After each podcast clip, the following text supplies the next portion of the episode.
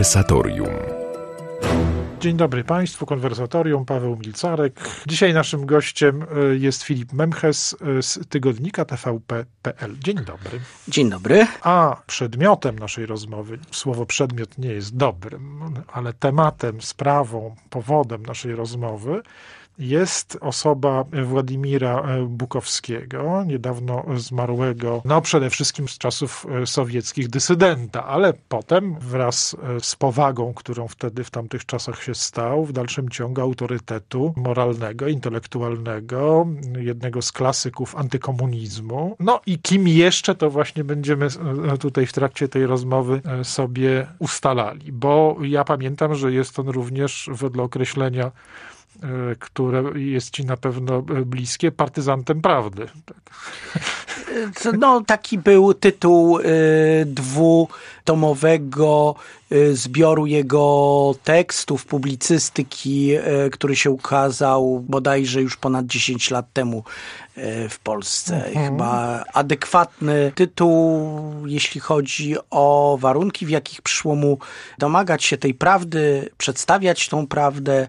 Wydaje się, że porównanie dysydenta czasów sowieckich do partyzanta, w sensie partyzanta, który walczy na polu e, bardziej idei, prawda? To jest chyba e, dosyć trafne określenie, chociaż jeśli dobrze pamiętam, to ono bodajże pochodzi ze zbioru wierszy jednego z Krzysztofa polskich. Kalera. Tak jest, tak, tak.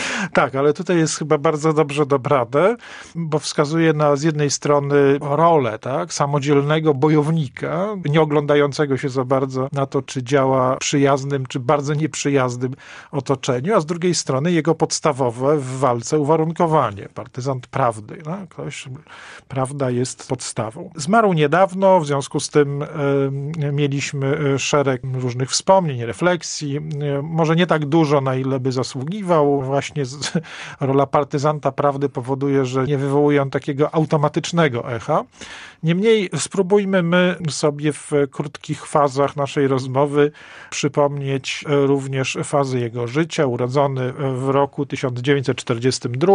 Gdzieś tam warto wspomnieć e, rodzina o jakiejś polskiej przeszłości, to znaczy oficer powstańczy z 1831 roku. Gdzieś tam, gdzieś tam początek już później rosyjskiej tak, rodziny, więc oczywiście Bukowski, o ile jego nazwisko e, trochę nam tak brzmi nieswojo, to oczywiście jakichś, jakichś jego wprost polskich powiązań, konotacji już nie odnajdziemy. Natomiast w jego własnym życiorysie znajdziemy odwagę już prawie od samego początku. Gdzieś ten gest polskiego powstańca dziedziczy się tutaj w geście młodego chłopca, chłopaka, który jest w stanie zaangażować się w kolportaż samizdatu.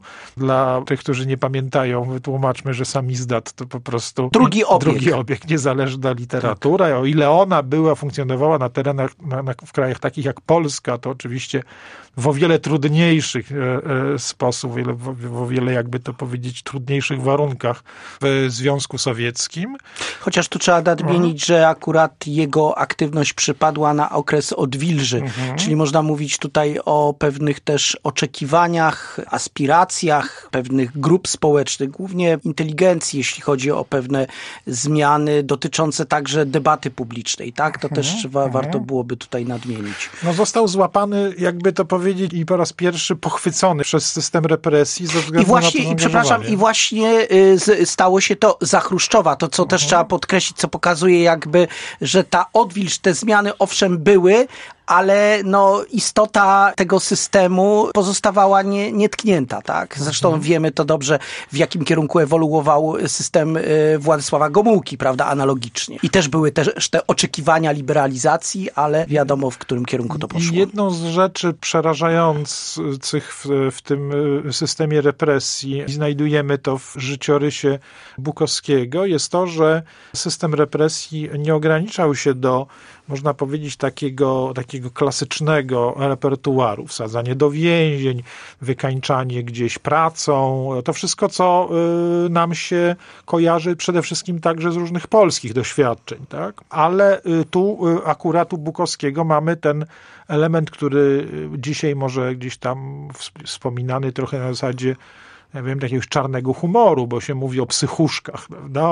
Mówi, że jak robi się z nieprzyjaciela, robi się wariata, z, adwersarza robi się wariata, tak? To się często dzieje w debacie, ale Bukowski był po prostu robiony wariatem dosłownie, prawda? To jest bardzo poważna sprawa. Ja bym tutaj y, popatrzył na tą sprawę dwuaspektowo, bo jest aspekt E, życiorysu Władimira Bukowskiego, czyli mówimy tutaj o zjawisku psychiatrii represyjnej w Związku Sowieckim. To znaczy w Związku Sowieckim użyto psychiatrii, czyli jednej z gałęzi medycyny, czyli e, można powiedzieć wiedzy, która ma służyć niesieniu pomocy człowiekowi, tak? Tak jak medycyna niesie mhm. pomoc człowiekowi, od razu się przypomina przysięga Hipokratesa i tak dalej.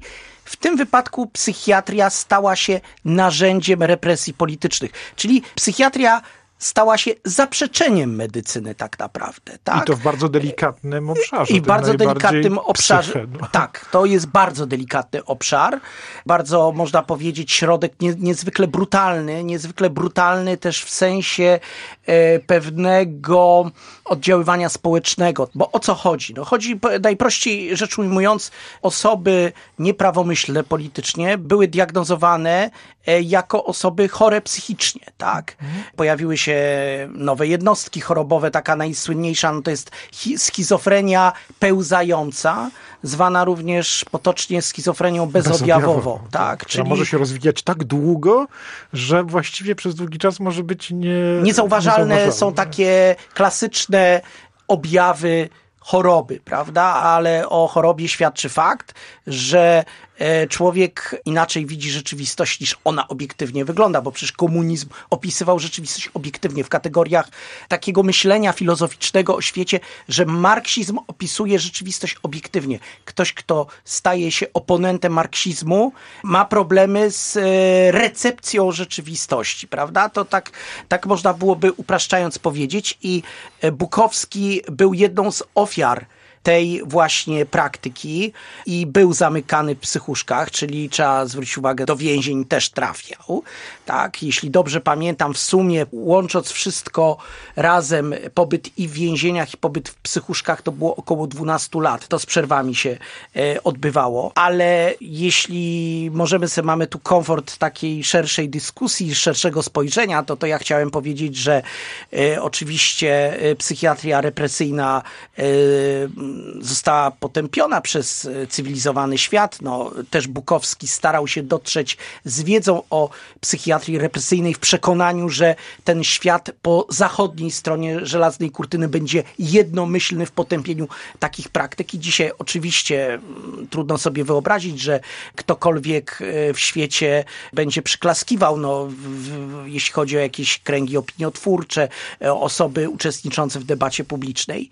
Niemniej, mimo wszystko, wszystko. Powiem w ten sposób, że żyjemy w świecie, w którym używa się nauk społecznych, psychologii do piętnowania przeciwników. Tutaj był ten wątek właśnie, tak, ta, ta, takie padło krótkie zdanie, że słyszymy, że z polityków dzisiaj robi się wariatów. No to nie tylko chodzi o to, że z polityków robi się wariatów, że ktoś publicystycznie napisze o kimś, że jest wariatem, prawda? Te słynne okładki tygodników opinii, gdzie politycy są przedstawiani w jakichś takich kadrach, zdjęcia, które są, widzimy te ujęcia z jakimiś takimi wytrzeszczonymi oczami i, i, i, i taka sugestia, że mamy do czynienia z jakimiś ludźmi chorymi z nienawiści, chorymi dosłownie, czyli że mamy do czynienia z jakąś konkretną chorobą.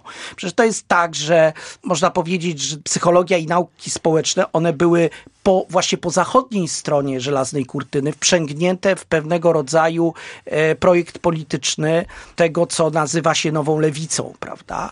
Taki e, skądinąd, e, można powiedzieć, no, nie, nie kojarzący się z systemem totalitarnym, upominający się raczej o wolność jednostki, myśliciel jak Teodor Adorno, on dokonał takiego podziału na osobowość autorytarną i osobowość demokratyczną i e, próbował tłumaczyć, że e, narodowy socjalizm e, w Niemczech to był produkt kultury niemieckiej, w którym wychowuje się jednostki o osobowości autorytarnej, a źródłem osobowości autorytarnej jest konserwatyzm obyczajowy, religia, prawda, chrześcijaństwo, porządek społeczny, porządek społeczny i to przeciwstawiano osobowości demokratycznej, tak?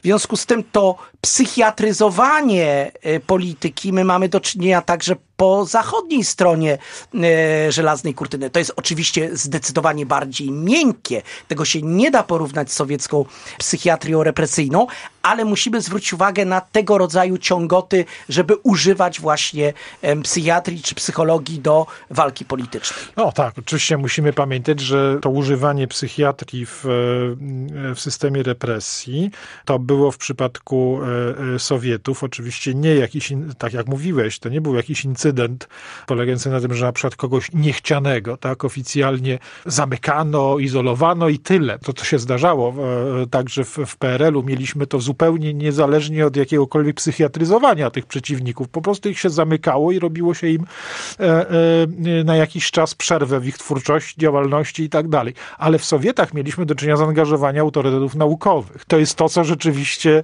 czyni ten system w jakimś sensie mm, archetypicznym. Daje podstawy do tego, żeby dzisiaj, jeśli mamy do czynienia z teoriami, które wyłączają na przykład pewien typ myśli, pewien typ refleksji, pewien typ e, autorów, pewne grupy autorów z zwykłej debaty, no to to jest rzeczywiście może już nie zamykanie ich do psychuczek, ale robienie z nich, z samych tych autorów, z samych tych osób, z samych tych stylów myślenia, no jakiegoś chodzącego szpitala psychiatrycznego. No tak? weźmy przykład taki dosyć, e, no w tej chwili na gorąco możemy mówić o zjawisku, o takim pojęciu homofobia, tak?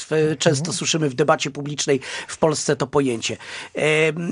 Nie ma raczej, jeśli chodzi o jakieś takie poważne autorytety medycyny nie domagają się, żeby wpisywać e, to pojęcie do klasyfikacji zaburzeń psychicznych chorób, ale jeśli nawet nie wypowiadają się jakieś poważne autorytety w tej sprawie, to są głosy pojedynczych psychiatrów, psychologów, którzy mówią o tym, że homofobia to jest y, coś, co powinno znaleźć się w klasyfikacji y, jakichś zaburzeń psychicznych, jakiegoś y, odstępstwa od normy psychicznej. W związku z tym mamy do czynienia już z takimi działaniami, gdzie przekonania niepoprawne politycznie są piętnowane przy pomocy właśnie kategorii psychiatrycznych, psychologicznych i to jest to zjawisko, które no, ma swoje, może nie źródła, czy inaczej, w pewnym sensie E, za prekursorstwo tego typu patrzenia na rzeczywistość, te, tego paradygmatu. Może, e, no, może uchodzić to sowieckie podejście, właśnie to sowieckie wykorzystywanie psychiatrii, chociaż trzeba podkreślić jeszcze raz, nie można porównywać oczywiście, oczywiście jest... E, sowieckiego totalitaryzmu do zachodniej liberalnej demokracji. Tutaj nie stawiamy absolutnie znaku równości, raczej pewne pojedyncze elementy jakieś, które powinny niepokoić, po to, żeby do, do pewnego namysłu to powinno służyć. Wracamy do naszej rozmowy o mm, Władimirze y, Konstantinowiczu Bukowskim. Mówiliśmy o tym jego mm, okresie dysydenckim, o doświadczeniu no, zderzenia z systemem sowieckim, o doświadczeniu przejścia przez jego system represyjny. Ostatecznie pamiętamy, że skończyło się to ekspulsją, wyrzuceniem poza jego ojczyznę, na emigrację. To jest zresztą bardzo ważny wątek, o którym też chyba warto wspomnieć, mianowicie w roku 1976 Władimir Bukowski znalazł się na Zachodzie w wyniku wymiany więźniów politycznych. To był układ między y, Leonidem Breżniewem, a Augusto Pinochetem. To mhm. znaczy po stronie Chile.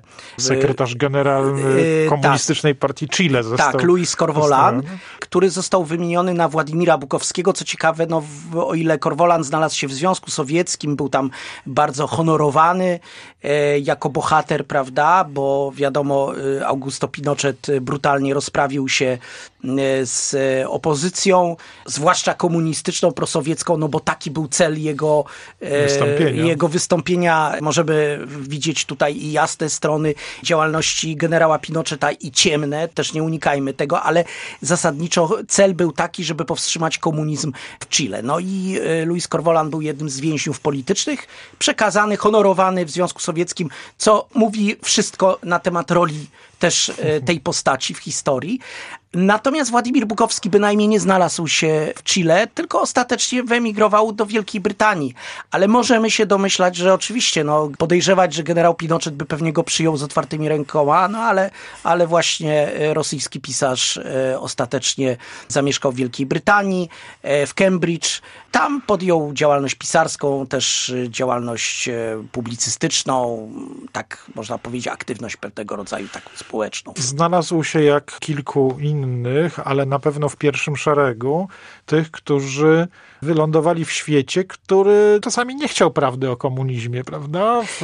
E, z pewnością tak. Pod tym względem e, Władimir Bukowski był na pewno niewygodny dla e, środowisk, które nie chciały prawdy o komunizmie, ale wydaje mi się, że y, przede wszystkim Władimir Bukowski był coraz bardziej niewygodny od momentu, kiedy do władzy w Związku Sowieckim doszedł Michał Gorbaczow. Dlaczego? Dlatego, że przede wszystkim Władimir Bukowski gasił wszelkiego rodzaju złudzenia, czy obnażał złudzenia zachodnich polityków, czy zachodnich intelektualistów dotyczące pewnych przemian w Związku Sowieckim, że ten system może się ewoluować, czy przepoczwarzyć się w jakąś formę demokracji, demokratycznego kapitalizmu. On pokazywał, że to jest niemożliwe, ponieważ ten system jest zepsuty, z gruntu zepsuty, że to jest pewnego rodzaju e, grupa przestępcza, która jest trzymająca władzę, prawda? KGB partia komunistyczna głównie miał na myśli służby specjalne, tak? Bo na to trzeba zwrócić uwagę, to znaczy e, przecież e, co się stało z tym systemem? No ten system się rozpadł. E, oficjalnie nowa Rosja potępiła komunizm, potępiła system sowiecki, odcięła się od systemu sowieckiego, natomiast pewne struktury elit tego systemu przetrwały one przekształciły się w nowe formy właśnie. I wydaje się, że tutaj jakby była ważna rola Bukowskiego. On pokazywał, że Zachód dogaduje się po prostu z ludźmi, którzy oszukują ten Zachód, ale jednocześnie piętnował na Zachodzie pewne elementy, no może przesadzał z tym, bo on też uważał, że lewica zachodnia to się upodabnia do komunistów, że tu jest taka konwergencja. Może z tym przesadzał, ale no, to też było niewygodne, można powiedzieć, tak? Wydaje się, że dosyć istotne było to, że Władimir Bukowski podnosił problem reprodukcji e, struktur e, państwa sowieckiego w warunkach kapitalizmu nomenklaturowego. To było dosyć istotne, bo e, wielu dawnych komunistów przebrało się po prostu w takie szaty demokratów, reformatorów, tylko po to właściwie, żeby mhm. zachować swój wpływ na, na politykę, na ekonomię, żeby czerpać z tego jakieś zyski. Także, także był rzecznikiem e, twardego politykowania wobec e, Sowietów i zdecydowanym przeciwnikiem tak zwanej polityki odprężenia. Mówimy tutaj tak. o tym, o tej końcówce, e, zwłaszcza o tym, czym wspominałeś potem, takich za, zasilanymi na, nadziejami związanymi tak. z, z Gorbaczowem, pierestrojką i wszystkimi tymi wątkami reformatorskimi. Bo on był też przeciwnikiem takiego myślenia, które bardzo mocno e, dało o sobie znać w Polsce, dlatego zresztą nie po drodze mu było e, z tym głównym nurtem opozycji postsolidarnościowej, solidarnościowej, później postsolidarnościowej, czy właściwie już nie opozycji, bo to były środowiska, które doszły do władzy, Tadeusz mhm. Mazowiecki, rząd to Tadeusza Mazowieckiego, prawda? Po prostu Władimir Bukowski był przeciwnikiem grubej kreski, był zwolennikiem dekomunizacji, był zwolennikiem lustracji w tych krajach. Bardzo, bardzo się dziwił części polskiej opozycji, że właściwie poszła na e, ugodę z komunistami, czy później postkomunistami i można powiedzieć miał bardzo krytyczny stosunek do, e, do takich e, ważnych postaci polskiej opozycji czasów PRL, jak Adam Michnik, czy Jacek Kuroń. Właśnie też zarzucał im pe pewnego rodzaju ugodowość. To był ten paradoks przełomu lat 80. i 90., że wielu tych e, wilków e, opozycji, których sami komuniści traktowali, czasami przedstawiali jako swoich największych wrogów i oponentów, nagle okazywało się właśnie nie wilkami, tylko e, takimi gołębiami, tak, w różnych potem transformacyjnych, tak, doświadczeniach. I to się właśnie Bukowskiemu bardzo nie podobało, to znaczy, bo on uważał, że ci ludzie idąc na, pewne, na pewien pakt y, z tym dawnym reżimem, w gruncie rzeczy y, stwarzają warunki do tego, żeby ten, te, ten reżim dalej trwał w nowej formie, prawda, żeby zmieni, zmienił tylko jakieś takie, no, zmienił, żeby partia y, komunistyczna stała się partią socjaldemokratyczną, prawda, żeby w Związku Sowieckim dawni komsomolcy stawali się biznesmenami, prawda, no, wszystkie takie z, zmiany kostiumów demaskował. Bardzo jego ważną książką w tym kontekście był moskiewski mm -hmm, proces, mm -hmm. prawda? No to jest ten moment, w y, którym on na chwilę, można powiedzieć dwukrotnie, ale na chwilę wraca tak, z, z emigracji, pojawia się w Rosji, pojawia się w Moskwie, pojawia się w archiwach, uzyskuje biura politycznego biura KPZR. Tak, I tu tak. zawdzięczamy mu to, o czym zacząłeś mówić, prawda? Pewien wgląd w mechanizmy państwa sowieckiego, e, w całą e, zdolność e, można powiedzieć, niszczycielską, tak? W świecie, uruchamianie wszystkich procesów. Tak, tak ale ten... Finansowanie, tu możemy wspomnieć, że to choćby finansowanie aktów terrorystycznych wymierzonych w państwa e, zachodnie, czy patrząc na polskie podwórko, sprawa e, stanu wojennego, czyli tego, że to Wojciech Jaruzelski tak naprawdę chciał, żeby Sowieci wsparli go w tym działaniu wobec polskiego mhm. społeczeństwa. Mhm. Niemniej ta główna idea, która mu wtedy przyświecała i mobilizowała go do działania, czyli przygotowanie swoistej Norymbergi dla komunizmu, to się nie odbyło, to się nie stało. E, no to się nie stało i nie powinna nas ta sprawa dziwić, w tym sensie, że ten postulat Norymbergi dla komunistów należy dzisiaj z, z dzisiejszej perspektywy jakby chwalić, pozytywnie oceniać jako pewien akt moralny, tak? To znaczy domaganie się sprawiedliwości. I tu Władimir Bukowski miał rację, tak?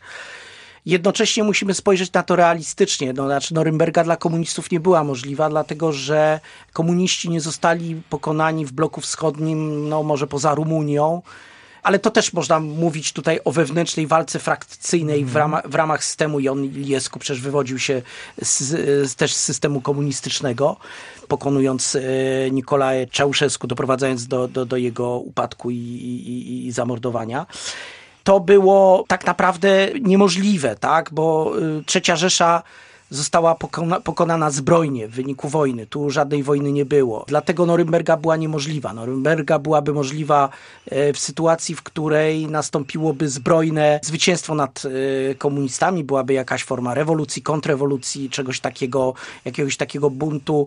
Możemy oczywiście dzisiaj nawet takie stuć rozważania, może to i dobrze, prawda? Nie, nie, nie, nie polała się krew, ludzie nie byli zabijani. To, to niewątpliwie ma swoje, że tak powiem, pozytywne strony, które warto docenić ale jednocześnie jest pytanie o ten akt dziejowej sprawiedliwości. No tego aktu dziejowej sprawiedliwości nie było i e, o tą dziejową e, sprawiedliwość upominał się Władimir Bukowski.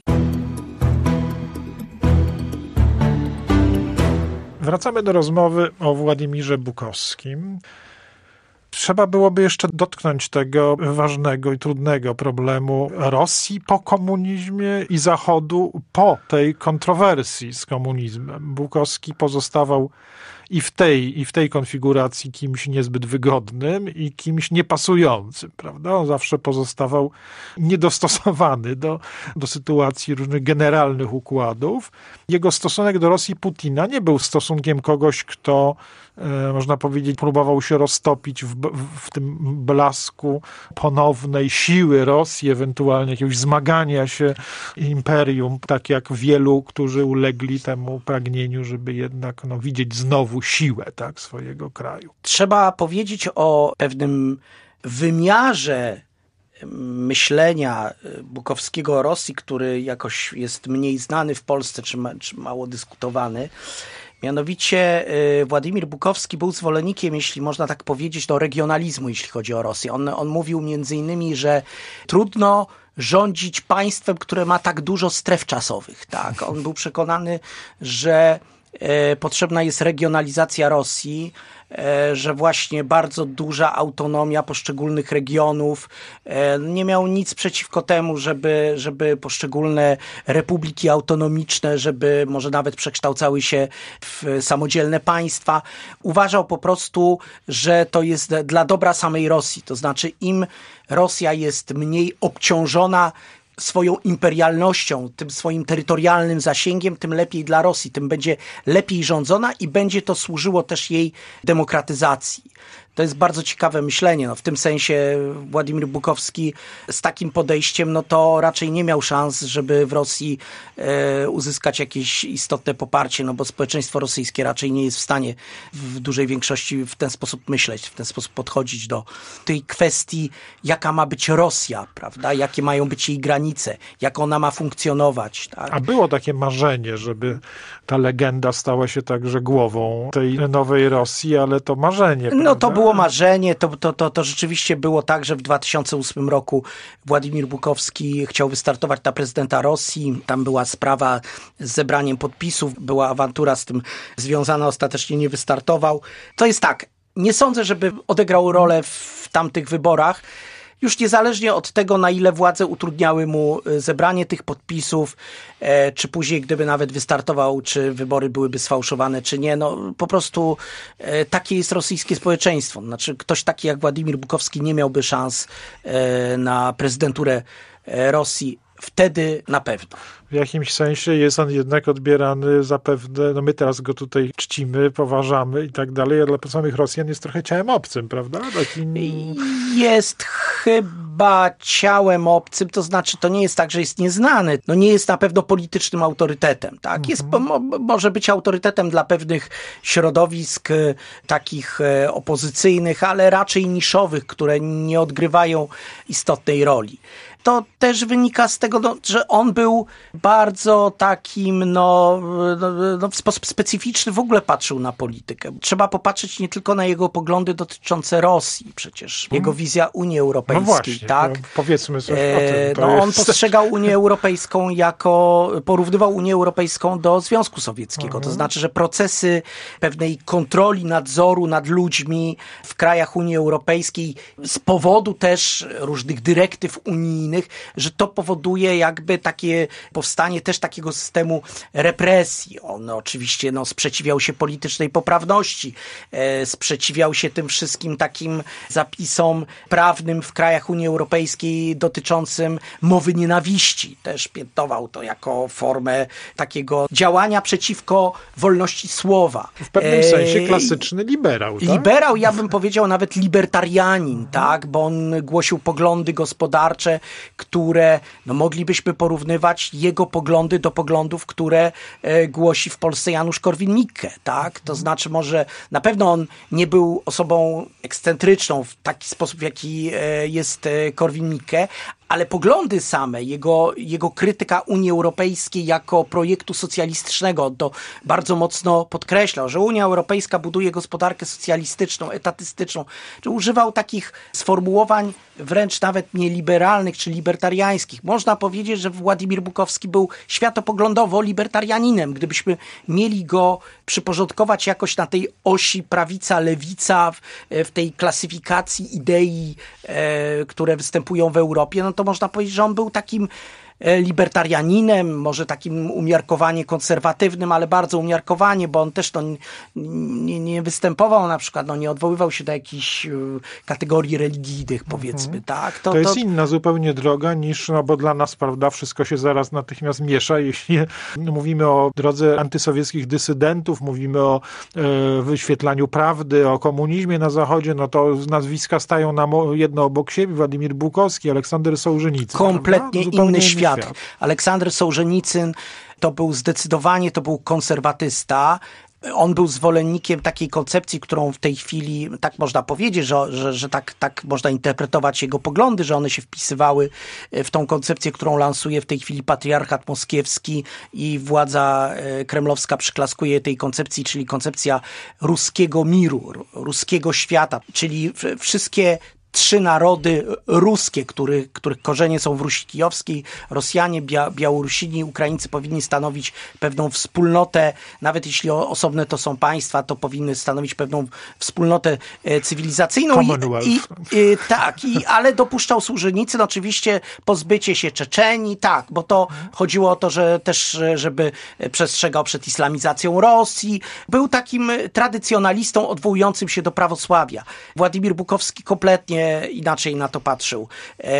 Więc Jest okcydentalistą, tutaj... który równocześnie nie, e, nie ma zaufania do Zachodu. Tak? Był okcydentalistą, e, który krytykował Zachód za tak naprawdę odstąpienie od wartości, które konstytuowały ten Zachód. Bo za jeśli, socjalizm, za lewicowość? E, no, za... za lewicowość, za socjalizm, bo jeśli dla Pukowskiego wolność była e, naczelną wartością, to przecież wolność była wartością zachodnią. W tym sensie on krytykował jako okcydentalista. On chciał tej wolności dla Rosji, ale on chciał tej e, wolności również dla Zachodu i dostrzegał te tendencje, które dzieją się na Zachodzie. Ja powiem w ten sposób, no, nie podzielam tego jego porównywania Unii Europejskiej, czy jakichś elementów Unii Europejskiej do Związku Sowieckiego, bo to są zawsze takie przerysowania, które e, wprowadzają pewnego rodzaju zamęt. I, A mamy tego dużo, nawet i w polskiej debacie, prawda? Tak, tak, ale to powoduje, że my nie widzimy pewnych e, rzeczy, umykają nam pewne rzeczy, nie wchodząc już w szczegóły, natomiast e,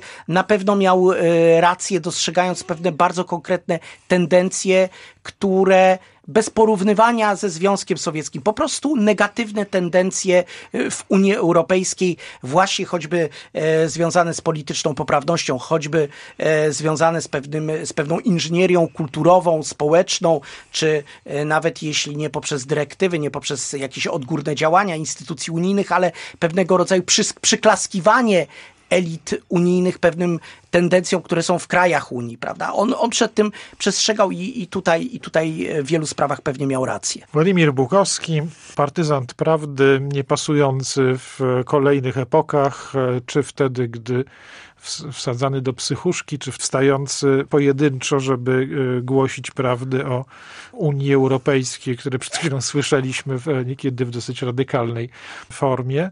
O nim dzisiaj rozmawialiśmy. Dziękuję bardzo Filipowi Memchesowi za rozmowę na ten temat. Dziękuję bardzo. Państwu również za uwagę. Jak zwykle zapraszam do konwersatorium w niedzielę o godzinie 13. Do usłyszenia. Paweł Milcarek. Audycja powstaje we współpracy z kwartalnikiem Christianitas.